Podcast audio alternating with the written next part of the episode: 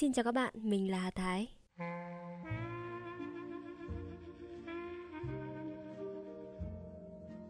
Trời sập tối, Lượm và Tư Giác dục mừng đến lần thứ tư. Cậu lên gặp đại đội trưởng ngay đi, ông sắp dẫn trung đội 3 đi phối hợp tấn công trường Thiên Hữu. Tối ni mà cậu không tranh thủ xin phép về thăm mạ thì chưa biết đến khi mô mới về được. Tớ vừa nghe điện thoại trên mặt trận bảo là phòng tuyến ruồi bị vỡ rồi. Quân ta đang rút về, lập phòng tuyến sông Nong. Có lệnh của đội trưởng, 5 giờ sáng mai, tất cả đội ta phải có mặt tại chùa Vạn Phước để chuẩn bị đi nhận nhiệm vụ mới. Lần ni mà mi không về gặp mạ thì chẳng còn khi mô được thấy mặt mạ nữa mô nghe. Từ giác vừa cuộn áo quần thành nắm, tọng đại và ba lô vừa nói với mừng. Tại răng rưa anh. Tao nghe được tin tối mật là chỉ một hai hôm nữa, chiến sĩ toàn mặt trận, không kể người lớn con nít, mỗi người sẽ được phát một trái bom ba càng. Trung đoàn trưởng sẽ cho nổ một trái bom còn to hơn trái nổ ở cầu Trang Tiền làm hiệu lệnh. Tất cả sẽ ôm bom ba càng, hét sung phong rồi lao thẳng vô vị trí giặc. Mạng đổi mạng. Cậu đừng tin cái miệng hắn, Lượm nói. Hắn nói chơi để dọa cậu đó. Từ Giát nói với mừng, giọng vẫn tỉnh khô. Nếu cậu được về thăm mạ, lỡ không lên kịp thì suất bom ba càng của cậu tớ sẽ lãnh luôn. Một mình tớ chơi hai trái mới đã sức. Cấm cậu không được đòi lại nghe. Không, răng tôi cũng kịp về trước 5 giờ sáng. Mừng nói rồi cắm đầu chạy biến lên tầng gác đến phòng của đại đội trưởng. Ông Thới đã nai nịt gọn ghẽ, đang lùi húi bên ngọn đèn dầu, nạp đạn vào băng khẩu bạc học. Mừng rón rén bước vào phòng, đến đứng nghiêm trước mặt ông, lắp bắp, run rẩy nói. Dạ, dạ thưa anh, anh cho em về thăm mạ em, sáng mai em trở lại sớm. Miệng nói mà trong bụng em không chắc gì ông sẽ cho phép. Tối ni, coi mặt ông nghiêm lắm, mà tình hình mặt trận lại đang gay go. Đại đội trưởng lắp băng đạn vào súng, ngẩng lên nhìn em, chán cao lại, hỏi. Về thăm mạ à? Tối tăm mưa gió thế này, chú mày về thế nào được? Mà mạ ở mô? Dạ, gần đây thôi, dưới bao vinh. Tối tăm mưa gió mấy em cũng đi được. Tối chi bằng cái hôm đánh nhà thằng Lerberit. Được, cho chú mày về, nhưng đúng 5 giờ sáng mai là chú mày phải có mặt để tập trung về đội. Thật khó mà tả được vẻ mặt mừng rỡ của em lúc này. Em vọt ra cửa, quên cả chào đại đội trưởng. Phải xuống báo ngay cho anh Lượm biết. Rồi mở máy hết bộ giò mới có thể đi về kịp trong đêm nay. Em nghĩ vậy. Lượm là tổ trưởng thay vệ. Ngay chiều hôm, vệ đi theo chỉ huy trưởng đi vào mặt trận phía Nam. Đội trưởng liền điều Lượm và Tư Giác ở mặt trận khu B về bổ sung và cử Lượm làm tổ trưởng. Ra đến đầu cầu thang, Mừng vấp phải Lượm và Tư Giác từ dưới chạy lên. Hai em định lên gặp đại đội trưởng để xin giúp Mừng. Em chụp lấy tay hai bạn thì thào mừng rỡ. Được rồi, được rồi, ông cho phép rồi. Ông dặn 5 giờ sáng mai phải có mặt. Xuống đến chân cầu thang, Mừng bỗng đứng sững lại, gương mặt thẫn thờ, em buồn rầu nói. Tôi ngu quá, đem gửi bỏ lá tầm gửi cho anh so mất rồi. Trừ về thăm mạ mà chẳng có cái chi đem về cho mạ. Hay cậu mang về cho mạ tấm nhung đổ cậu bồng cho dạo nọ? Tấm nhung tôi cho Quỳnh mất rồi. Để tớ vào lục ba lô coi có cái chi mang về cho mạ. Tư giác nói rồi chạy biến vào phòng. Lượm cũng chạy theo. Cậu chịu khó đứng chờ đây chút nghe. Loáng một cái, hai đứa chạy ra, tay cầm mấy thứ đồ lặt vặt linh tinh mà chúng nhặt nhạnh được ở những lần đi trinh sát khu vực giặc. Tư giác trải xuống nền xi măng một miếng vải bạt rồi xếp vào đó ba cái dù pháo tín hiệu, một tấm màn che cửa viền đăng ten, hai hộp thịt, một cái gương soi và ba vỏ đạn dui xét, lượm kêu. Hi, mạ có phải con nít mô? Để mạ làm cán dao nhíp không tốt à? Tư giác vừa trả lời vừa gói tất cả lại, lấy dây điện thoại ràng buộc cẩn thận, rồi dúi gói quà gửi mạ vào tay mừng dục. Mi đi ngay đi mà về cho kịp, về không kịp, tao lãnh mất suất bom bà càng thì đừng có kêu. Cho tụi mình gửi lời thăm mạ nghe. Mừng ôm gói đồ vào lòng, đi thẳng ra khu vườn bên trái doanh trại. Ngang qua một bụi chuối, nó dừng lại sờ soạng tìm một tàu lá chuối nguyên lành, ghé răng cắn đứt, rồi tách cọng lá ở giữa làm đôi. Em luồn đầu qua lỗ hồng, bè gặp tàu lá chuối lại thành cái áo mưa. Ra đến đường, em chạm chán một tổ tuần tra mặt trận. Các anh hỏi, ai, đứng lại. Em trả lời dõng dạc, em là liên lạc đây. Các anh hỏi mật khẩu, kháng chiến. Em đáp, quyết thắng. Các anh để cho em đi, họ không lạ gì những chú liên lạc như em giờ này đi lại trong khu vực mặt trận. Một anh tò mò hỏi, em đi mô đó. Bí mật. Em trả lời không ngoái lại. Anh này cười hề hề. Nhóc mà cũng ra vẻ gớm. Một anh nhìn hút theo em, đang lặn sâu vào bóng tối, không biết nghĩ gì, buột miệng nói. Cả đất nước gian truân ghê người. Khoảng 2 giờ sau, vừa chạy đi, mừng về đến Bao Vinh. Nhưng Bao Vinh bây giờ không còn giống như hôm em trốn nhà ra đi. Đường xá vắng tanh vắng ngắt. Nhà cửa hai bên đường đóng cửa im ỉm. Không có lấy một tiếng động như nhà đã bỏ hoang lâu ngày. Mấy hôm nay, tin về dồn dập. Bọn viện binh giặc đã chọc thủng phòng tuyến sông Ruồi và đang ảo ạt tiến về thành phố. Nên đồng bào ở đây đã chạy tàn cư hết. Mỗi xóm chỉ còn vài người già liều mạng không chịu đi, ở lại trong non nhà cửa, vườn tược. Những người trai tráng thì sung phong lên mặt trận. Càng về gần đến nhà, Mừng càng cảm thấy ruột gan buồn chồn. Em lo không biết mẹ còn ở nhà hay cũng đi đàn cư mất rồi. Đến chỗ con đường rẽ vào xóm thì em bật vùng chạy. Con đường hẻm ngoằn ngoèo, tối như hũ nút, đầy những vũng bùn nước. Em ngã chui mấy lần nhưng gượng lại được và tiếp tục chạy. Em về đến ngõ kêu to, mẹ ơi! Và vọt vào sân. Em đứng như chôn chân giữa mảnh sân nho nhỏ bằng hai chiếc chiếu. Nước mưa xăm sắp đến mắt cá chân. Nhà em cũng cửa đóng chặt, hoang vắng lạnh lẽo, chẳng khác chi ngoài đường. Trước đây, vào giờ này, bao giờ bếp vẫn còn sáng rực lửa. Mẹ nấu sáo bò để ngày mai đi chợ sớm. Bây giờ thì cửa bếp đóng kín, giọt chanh rơi lách tách, đều đều nghe buồn đến đứt ruột. Như người mất hồn, em chạy đến vỗ liên tiếp vào cánh cửa liếp đóng kín, run rẩy gọi. Mạ ơi mạ, mạ ơi! Em gọi một cách tuyệt vọng vì biết chắc rằng mạ đã đi tàn cư mất rồi. Rồi không nén được nữa, em òa khóc, khóc thật to. Tiếng gọi, tiếng khóc của mừng làm cho cụ ông Mộc, người độc nhất còn ở lại trong xóm, ở cách đó hai nhà, phải tỉnh giấc. Cụ nhổm dậy, thõng hai chân xuống bức phản mọt, sờ soạng đi tìm đôi guốc đẽo bằng guốc tre, miệng lẩm bẩm. Lạ quá hè, đêm hôm khuya khoát ri mà bên nhà chị Niệm có tiếng ai như tiếng con nít khóc, gọi chị ta. Cụ sờ tìm bật lửa dưới cái gối mây, bật lửa châm vào một thanh đóm củi thông. Cụ đẩy cửa liếp, tay khum khum che ngọn lửa, đi sang nhà chị Niệm. Trời đã ngớt mưa, trên cao tít, một vài ngôi sao xanh biếc lấp lánh hiện ra như những con đom đóm đang bay bổng bị vướng vào những đám mây đen xỉn.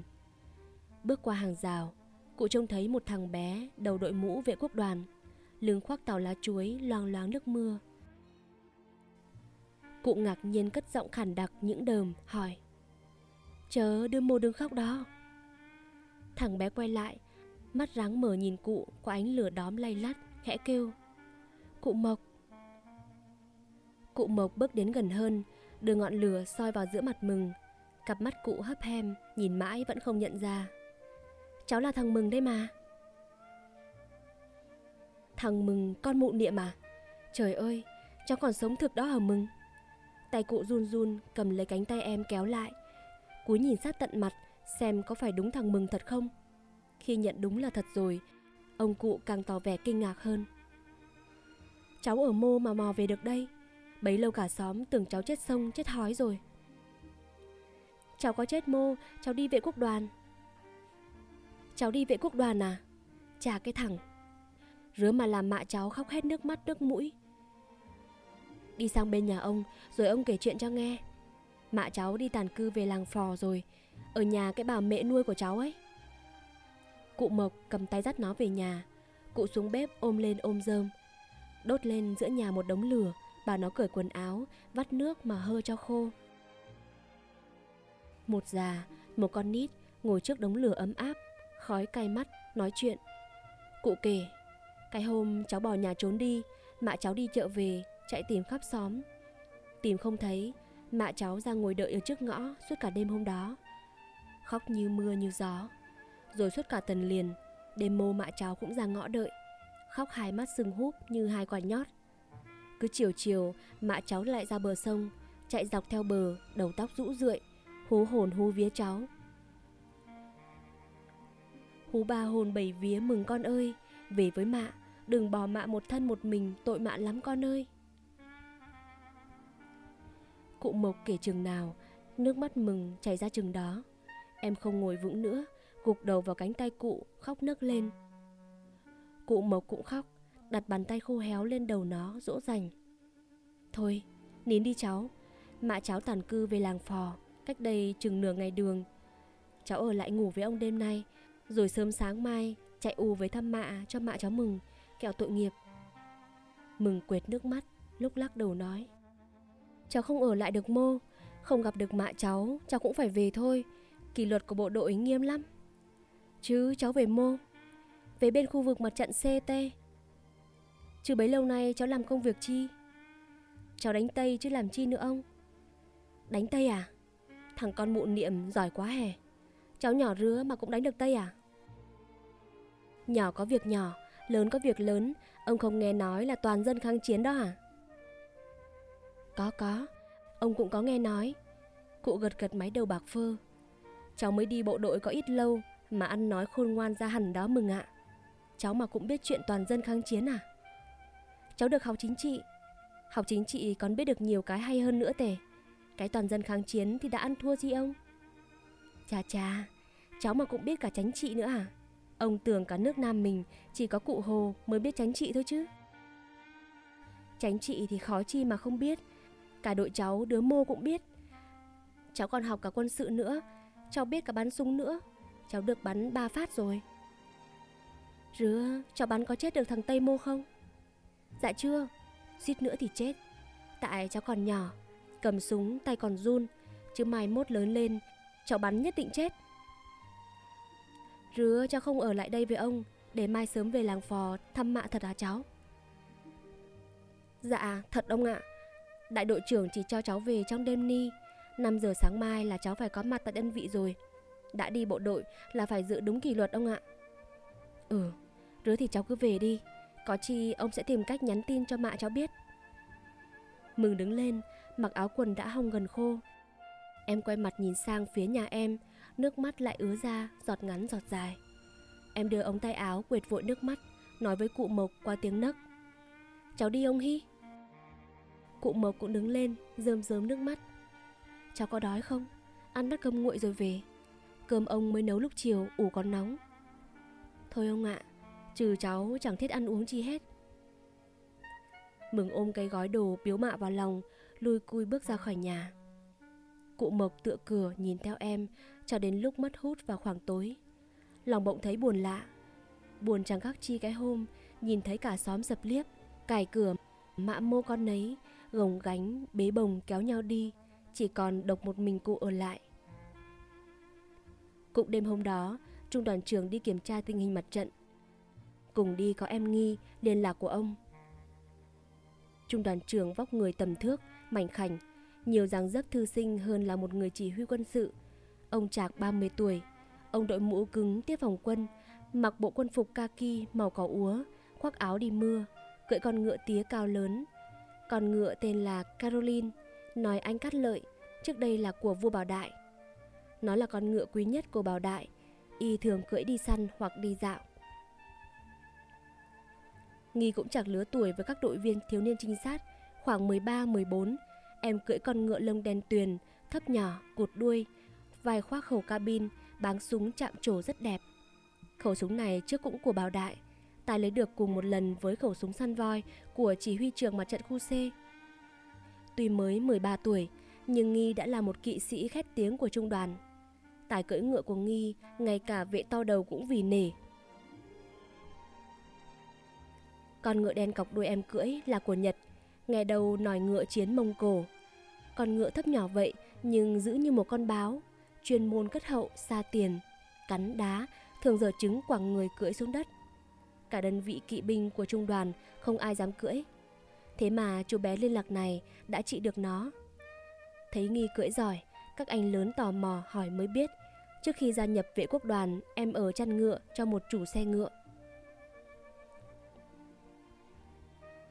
Trung đoàn trưởng và chú bé liên lạc cho ngựa nước kiệu trên con đường dài đá vắng tanh vắng ngắt, sáng trắng những vũng nước mưa. Bỗng xa xa phía trước mặt có tiếng khóc vang lại. Khi ngựa đến gần hơn, ông nhận ra tiếng con nít khóc. Ông rất ngạc nhiên. Trong khu vực mặt trận, giữa đêm hôm mưa lạnh, tối tăm, vắng vẻ thế này, sao lại có một em bé nào khóc? Ông thúc ngựa, rút cây đèn bấm trong túi áo đi mưa, bấm dọi thẳng về phía trước. Một bó ánh sáng màu vàng nhạt từ mặt kính đèn bấm tuôn ra thành hình cái loa, khoét thùng một quãng dài bóng tối. Giữa cái loa ánh sáng ấy hiện ra một chú bé đang cắm cúi bước. Quay lưng lại phía ông, chính chú bé này đang vừa đi vừa khóc. Chỉ thoáng nhìn, trung đoàn trưởng cũng đoán biết là chú liên lạc viên của bộ đội.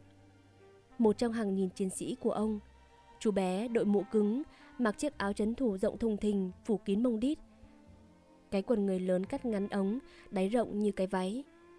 Ngang lưng thắt lưng da to bản, có rất quả lựu đạn o ép. Đó là thứ binh phục quen mắt của các chú liên lạc nhỏ mà ông thường gặp trên khắp các mặt trận khu A, B, C. Ông thúc gót, ủng cho ngựa phi đến gần, sát sau lưng chú bé, cất tiếng hỏi. Này, chú bé, chú đi đâu mà về khuya khoắt thế này? Chú bé còn mải khóc nên không nghe tiếng vó ngựa, cũng không chú ý tới ánh đèn Nghe gọi đột ngột, nó giật bắn người quay lại. Chú đưa ống tay áo quệt vội nước mắt, chớp chớp nhìn. Chú đã nhận ra người cưỡi con ngựa cao lớn đang đứng trước mặt là ai. Chú vội rút chân về tư thế đứng nghiêm. Ngước cặp mắt nhòe ướt lên nhìn ông, cố nuốt tiếng nấc trả lời. Dạ, em được cấp chỉ huy cho phép về thăm mạ. Nhìn cái dáng vội vã đứng nghiêm với gương mặt con nít nhòe nhòe nước mưa lẫn nước mắt của chú bé liên lạc, ông thấy nó tội quá.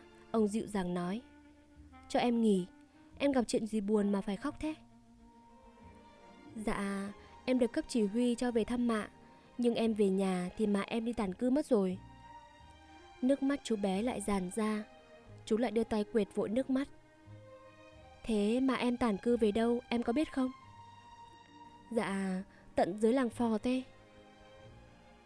Thế em không ngủ lại nhà Rồi sáng mai về làng phò thăm mạ có được không? Cấp chỉ huy chỉ cho phép em đi đến 5 giờ, sáng mai là phải có mặt ở đơn vị. Em ở đơn vị nào? Dạ, đơn vị đóng ở trường kỹ nghệ. Đại đội anh Thới phải không? Dạ, phải. Thế thì được, anh sẽ cho em thêm một ngày phép nữa. Bây giờ em quay lại nhà ngủ, sáng mai về làng phò thăm mạ. Anh viết cho em cái giấy, lúc trở về đơn vị em đưa giấy cho anh Thới là không việc gì hết. Em tên gì?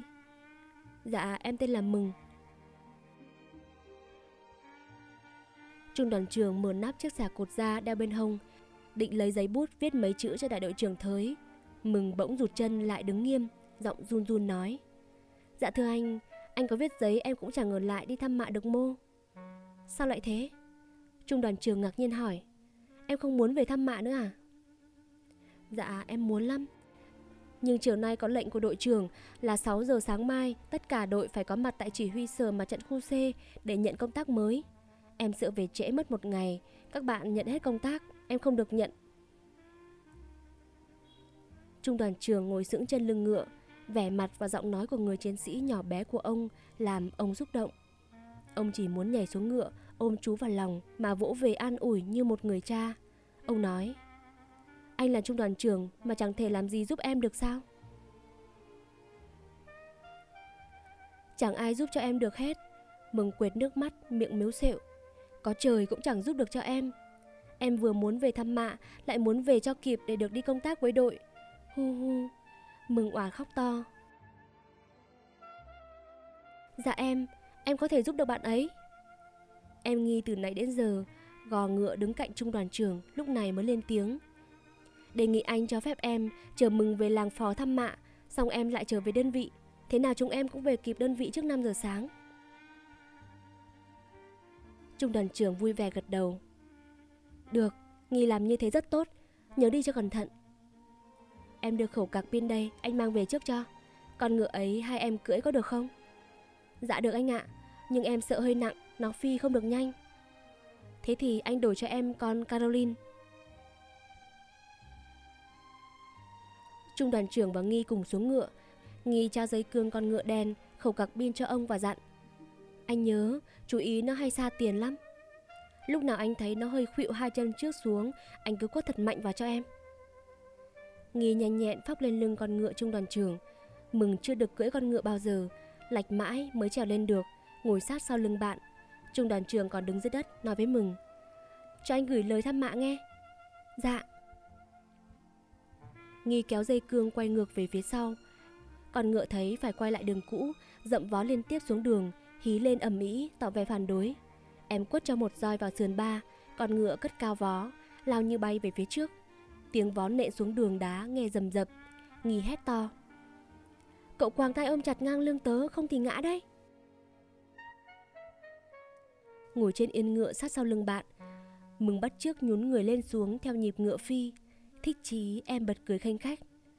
Bao nhiêu buồn khổ đã làm em khóc hết nước mắt, phút chốc vụt tan biến đi đâu hết. Em vui sướng kêu to. Ôi chà, ôi chà, em đít quá, em đít quá. Lấy nỗi vui thích của bạn, Nghi cũng phá lên cười giòn giã. Tay nới dây cương cho ngựa phi nước kiệu. Nghi quay đầu lại hỏi. Cậu chưa được cưỡi ngựa bao giờ à? Chưa. Con mạn niệm bán bún bò, làm chi có ngựa mà cưỡi. Dạo ở nhà tớ được cưỡi dê một lần, còn chó thì cưỡi luôn. Một bữa tớ cưỡi con chó mực nhà ông cụ Mộc, định thúc cho nó phi, nó nổi cáu, đột cho tớ một cú vô bắp chân, còn sẹo đây này. Nghi vùng roi lên cười khanh khách, nói giọng ngang tàng. Còn tớ thì sống nửa đời trên lưng ngựa. Câu nói này Nghi học được của một tay anh chị làm nghề đánh xe ngựa hồi còn đi ở chăn ngựa. Mừng bỏ một tay ôm bạn ra, vỗ vỗ vào hông con ngựa, hỏi. Con ngựa ni là con ngựa chi mà to dữ đi cậu? Cậu chưa biết à? Nó là con ngựa quý nhất của vua Bảo Đại. Trước kia chỉ có vua mới được cưỡi nó thôi. Chỗ cậu đang ngồi là đúng chỗ trước kia vua Bảo Đại ngồi đó nghe. Rứa à? Mừng kêu lên ngạc nhiên. Em gục vào vai bạn cười ngặt nghẽo. Hơ hơ, ai ngờ thằng Mừng con mạn niệm bán bún bò ở chợ Bao Vinh, bữa ni lại được ngồi đúng vô chỗ vua Bảo Đại ngồi. Hơ hơ, hơ hơ. Em vừa reo, vừa nhổm đít lên, dằn đít xuống mấy cái liền cho hả cơn khoái. Nghi cũng lây nỗi vui bồng bột của bạn, cười to nói. Nhưng cậu cũng chưa bằng tớ, tớ đã được làm vua rồi nghe. Thôi đi, cậu chỉ nói trạng thôi. Tớ nói thật mà. Tuần trước tớ vô đại nội đưa thư của trung đoàn trưởng cho ông chủ tịch ủy ban tỉnh. Tớ lẻn vô điện cần tránh, tót lên ngai vàng, ngồi vắt chân trương ngũ làm vua chơi. Rứa, cậu có vuốt râu không? Hứ, vuốt râu cái chi? Tớ đi xem hát bội, thấy vai vua ra là vuốt râu. Nhưng tớ làm cóc chi có râu. Vuốt giả đói mà. Hai đứa cùng cười rúc lên, con ngựa phi nước kiệu đều đều. Con đường loang loáng những vũng nước mưa trôi dưới chân ngựa. Mừng bỗng nghe bạn vừa lắc lư đầu, miệng vừa gì dầm ti tỉ cái gì, nghe không rõ. Em lay lay vai bạn hỏi. Cậu hát à? Hát bài chi? Hát to lên cho tớ hát cùng với. Tớ làm thơ. Làm thơ là làm cái chi? Cậu không biết làm thơ à? Bài thơ thường in trên các tờ báo, câu ngắn câu dài có vần với nhau, đọc lên nghe như câu hò trèo đò, câu hát du em ấy mà. Rứa thì tớ biết rồi. Ở đội tớ có cậu tư giác học giỏi nhất, cũng biết làm thơ nghe. Cậu ấy đọc lên gì gì nghe hay lắm. Làm thơ có khó không cậu? Cậu học ai mà làm thơ được tài rứa? Hội ở mặt trận An Khê, có một anh nhà báo nhận tớ làm em nuôi, dạy tớ làm thơ. Anh ấy bị đạn đại Bắc Tây, chết mất rồi. Thơ anh ấy hay ghê lắm. Mỗi lần nghe anh ấy ngâm thơ là nước mắt tớ cứ chảy ra. Như lúc ăn ớt cay ấy à? Không phải. Như lúc về thăm mạ mà không được gặp mãi. Rứa, cái thơ cậu làm đã xong chưa? Đọc lên cho tớ nghe với. Không phải cái thơ mà là bài thơ Cậu chẳng biết cóc chi hết Giọng nghi trách bạn âu yếm Mình làm bài thơ kể chuyện tụi mình tối nay Tớ đọc thử cậu nghe có xuôi tai không nghe Nghi thả lỏng dây cương cho ngựa chạy chậm lại Cất giọng ngầm nga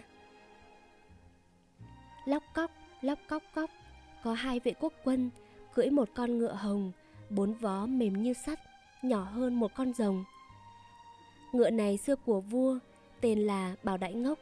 cách mạng và bác Hồ, bắt vua xuống đi đất, còn ngựa lấy đem cho, hai cháu liên lạc nhóc. Cưỡi phi về làng phò, thăm mạ, bán bún bò, lóc cóc, lóc cóc cóc. Nghi ngâm thơ xong một lúc lâu, mà không thấy bạn nói gì, khen hoặc chê, cứ ngồi im thiên thít sau lưng.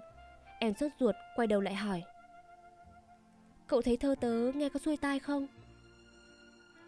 Mừng bỗng gục đầu vào vai bạn, giọng run run. Mạ tớ bán bún bò mà cũng được cậu làm vào trong cái thơ. Cậu tốt quá. Còn Caroline đã đưa hai chú bé liên lạc về đến đầu làng phò. Trời xem chừng đã khuya lắm, có lẽ phải quá nửa đêm. Trong làng tối 29 Tết năm đó, như một người nửa thức nửa ngủ, nhiều nhà cửa đóng im im, một vài nhà còn thấp thoáng ánh lửa. Trên đường cái làng, thỉnh thoảng có người gồng gánh đi lại. Giữa cảnh tịch mịch, chốc chốc lại vang lên tiếng quát giật giọng. Ai? Đứng lại! Đó là tiếng hô của các anh chị dân quân tự vệ canh gác đầu các ngã đường. Phía sau thành phố súng vẫn nổ rền như mọi đêm. Nhưng ở đây tiếng súng nghe hiền lành hơn, không chí chát dữ tợn như ở ngoài mặt trận. Chốc chốc từ một góc nào đó trong thành phố vọt lên trời một quả pháo hiệu đỏ lòm, như một hòn than đậm lửa văng ra từ một cái bếp lò rèn khổng lồ. Nhà cậu ở đường mô? Nghi ghim cương lại hỏi. Cậu cứ đi thẳng, lúc nào nhìn cái giếng xây cạnh cây bồ đề thì quẹo qua trái một khúc là đến nơi. Cậu nhớ vô thăm mạ một phút rồi phải trở ra ngay để về cho kịp nghe. Mừng ghé vào tay bạn thì thầm. Tớ lo quá cậu ạ, trông nữa gặp mạ, e tớ không về được đơn vị thôi. Tại răng rứa, mạ bắt cậu phải ở nhà. Mừng không trả lời mà chỉ gật đầu dáng bộ em trở nên ủ rũ, buồn bã. Mạ có bắt thì cứ vùng ra mà đi, sợ chi? Cậu cứ nói là nếu mạ không cho trở về đơn vị thì bộ đội sẽ về đây bắt con đi ở tù. Chắc mạ phải sợ mà cho cậu đi. Nhưng chỉ sợ đến lúc thấy mạ nằm lăn ra giữa nhà đập đầu thình thịch vào cột nhà rồi khóc như mưa như gió. E tớ thương mạ quá mà không đi được thôi cậu ạ. Trời tối quá, không nhìn thấy mặt bạn nhưng nghe giọng nói, Nghi cũng đoán được lúc này bạn đang bối rối, buồn khổ, ghê gớm. Em liền cho ngựa dừng lại, lo lắng hỏi. Rứa cậu định ở lại với mạ, à? chứ không trở về đơn vị nữa à? Không, không mô, không đời mô. Cậu có cách chi giúp cho tớ với? Hai đứa ta nhảy xuống cho ngựa nghỉ lưng một tí, rồi bàn coi có cách chi không. Hai đứa xuống ngựa, dưới chân chúng lép nhép những bùn. Mừng đứng nép vào bơ tre, khóc thút thít. Nghi cố moi óc nghĩ ra cách giúp bạn Nhưng không nghĩ được gì. Chà, chuyện này rắc rối quá. Mừng bỗng cầm tay bạn lay lay nói. Nghi này Hay là tớ chỉ nhà cho cậu Cậu vô thăm mạ giúp tớ. Cậu nói với mạ rằng Thằng mừng của mạ vẫn còn sống. Nó đi vệ quốc đoàn đánh Tây bên mặt trận khu C. Nó đang mắc công tác sinh sát Liên lạc nên chưa về thăm mạ được. Nó xin mạ đừng giận nó mà tội nghiệp. Bữa mô dỗi việc Nó sẽ xin phép cấp chỉ huy về thăm mạ. Rứa con cậu. Mình đứng ngoài đường giữ ngựa, Chờ cậu ra. Nghi một tay cầm cương ngựa, Một tay nắm chặt tay bạn, Giọng nghe chừng muốn khóc. Khổ cậu hè. Cậu có biết chữ không? Chưa. Hồi còn ở nhà, mình có đi học bình dân học vụ. Sắp đọc được, viết được Thì mạ bị đau, lên cơn suyễn nặng. Mình phải bỏ học, Tối tối phải răng muối trường ngực mạ. Đó là mình quên hết mặt chữ. Tiếc quá hè Nếu biết chữ cậu viết cho mạ cái thư Tớ mang vô cho mạ Chắc mạ sẽ càng tin hơn, mừng hơn. Mừng sực nhớ gói đồ đeo lùng lẳng trên vai Liền cười ra đặt vào tay bạn. Mình có cái gói ni Nhờ cậu đưa cho mạ. Gói chi ri? Nghi vừa hỏi vừa bóp bóp cái gói. Mấy thứ lặt vặt của anh Lượng Với anh Tư giát góp lại gửi về biếu mạ. Trừ mình đưa cậu đến trước ngõ nhà Kẻo sợ trời tối quá cậu không tìm ra nhưng lỡ cậu trông thấy mạ Cậu thương quá khóc to lên Mạ nghe tiếng thì nguy. Tớ có khóc cũng phải bặm môi lại Cậu đừng lo. Có đêm đội tớ nằm ngủ với thằng vệ Thằng Quỳnh nhớ mạ quá tớ khóc Mà chẳng có đứa mô nghe tiếng cả Có tài không? Mừng đi trước dẫn đường Nghi dắt ngựa theo sau Đang đi ngoằn ngoèo trong con đường kiệt tối ngửa bàn tay không thấy. Mừng bỗng đứng sững lại Nói như bị hụt hơi. Đến nhà rồi. Đó, cái nhà trước cổng có cây son đâu, Cao cao thế Trong nhà không thấy có đèn lửa chi, Chắc mạ với mẹ đi ngủ rồi. Nghi đưa dây cương cho bạn dục. Cậu dắt ngựa quay lại đứng chờ tớ ở chỗ lúc nãy nghe. Cậu cho tớ đứng ngoài hàng rào, Chờ lúc mạ ra, Ngó mặt mạ một tí tỉ ti thôi. Mạ ra đến giữa sân, Tớ dắt ngựa chạy lui cũng còn kịp. Nghi ứa nước mắt thương bạn. Em đưa tay tìm tay bạn trong bóng tối, siết chặt. Ôi chao, Răng tay cậu run rữ ri Hay cậu đau? Không, Tại tớ ăn có một cái chân gà. Mừng thì thào qua nước mắt. Mạ dặn ăn chân gà phải ăn cả hai chân. Ăn một chân thì mắc bệnh run tay, run chân. Bữa đó tớ mới ăn một chân Thì gặp thằng Thúi bị gì ghè đập đuổi ra đường. Tớ thương quá cho nó một chân, Chứ mới khổ ri. Hai đứa dắt tay nhau đi đến trước cổng ngôi nhà, Có cây sầu đâu. Có ai trong nhà Ra cho tôi hỏi nhờ một chút? Nghi gọi to. Gọi hai ba lần Thì trong nhà có tiếng hỏi vọng ra. Ai kêu chi ngoài đó rứa? Dạ em Em ở bộ đội hỏi thím niệm Bán bún bò ở Bao Vinh tản cư về đây, Không biết thím có nhà không? Trong nhà lóe sáng ánh đèn, Tiếng cánh cửa kẹt mở. Một người đàn bà mặc áo cộc trùm khăn Tay cầm cây đèn dầu hỏa Một tay chị khum khum che gió bước ra sân. Mừng rúc đầu vào cái lỗ trống hàng rào bông cần Cố mở to đôi mắt nhìn vào sân Con ngựa dậm vó lộp cộp ngay phía sau lưng. Vừa trông người đàn bà bước ra Mừng nức nở thì thào Gọi qua lỗ trống. Mạ, mạ, con ơi mạ. Nghi khẽ suýt Chạy ngay đi, mạ sắp ra rồi đó. Rồi em bước nhanh qua cổng, Đón gặp người đàn bà trước sân. Mừng như bị ai đuổi, Túm chặt dây cương, Rồi con ngựa chạy biến vào khoảng bóng tối dày đặc trước mặt. Em vừa chạy vừa khóc. Ra đến chỗ bụi tre lúc nãy, Em dừng lại, Nép sát vào một bên lề. Em đứng chờ một lúc rất lâu vẫn không thấy Nghi trở ra. Ruột gan em cồn cào như lửa đốt. Em đoán chắc lúc Nghi Nghi đang ngồi nói chuyện với Mạ. Mạ rót nước cho Nghi uống, Lấy bánh tét, bánh ít cho ăn. Còn mình là con của Mạ Thì phải đứng dưới bụi tre dọc đường. Ui chào Con cực quá Mạ ơi. Ý nghĩ đó làm cho mừng khóc òa lên thành tiếng. Em thấy mình không còn đủ sức để đứng chờ thêm nữa. Thôi, Mình cứ liều chạy vô thăm Mạ. Nếu mạ có bắt ở lại cũng đành chịu. Em dắt ngựa, cúi đầu xăm xăm bước. Mới bước được mấy bước đã nghe tiếng nghi. Mừng ơi, mừng. Tới đây. Mừng chạy lại đón bạn, hỏi không kịp thở. Mạ hỏi cậu chuyện chi Cậu có nói như tớ dặn không Có, có hết Chút nữa tớ sẽ kể cho nghe Trừ phải lên ngựa phi thật nhanh Không thì về đơn vị trễ mất Hai đứa trèo lên lưng ngựa Nghi ra roi cho ngựa phi mỗi lúc một nhanh. Té ra, Mạ đã biết chuyện cậu còn sống, đang ở vệ quốc đoàn. Mạ kể là cách đây hơn nửa tháng, có một anh bộ đội tên là anh Chi Hẻ. Anh So, đúng rồi, anh So. Anh tìm vô nhà gặp Mạ. Kể với Mạ, anh ấy gặp cậu đang theo bộ đội đi qua bên mặt trận, rồi đưa cho Mạ bó lá thuốc xuyễn của cậu gửi. Mạ vô buồng lấy bó lá ra cho tớ coi, Mạ khen lá hay lắm. Mới sắc uống có hai chén mà bệnh đã đỡ nhiều. Tớ nói với Mạ y như lời cậu dặn Mạ khóc ghê quá Làm tớ cũng khóc theo luôn Mạ dặn nói lại với cậu Mạ không giận chuyện con trốn nhà đi vệ quốc đoàn mô Nghe tin con còn sống Mà lại nên người Mạ mừng lắm. Khi mô rảnh rang công việc của mặt trận, Thì gắng xin phép cấp chỉ huy về cho Mạ thăm. Mạ còn dặn chi nữa không? Có. Mạ còn dặn là làm việc chi cũng phải cho chăm chỉ, Đừng để cho người ta chê bai mình. Với lại không được đầu trần mà đi răng nắng, Lỡ cảm đau thì mạ khổ lắm. Lúc tớ ở nhà, Mạ cũng hay dặn tớ rứa. Mạ ngó bộ hiền quá cậu Hy Mạ cũng ôm chặt lấy tớ mà khóc suốt. Nước mắt mạ rớt xuống mặt tớ nóng phỏng. Nghi bỗng đưa tay lên sờ má. Tưởng như nước mắt của người mẹ Vẫn còn nóng ướt trên hai má em. Gần 5 giờ sáng, Nghi đã được mừng đưa về đến khu vực trường kỹ nghệ.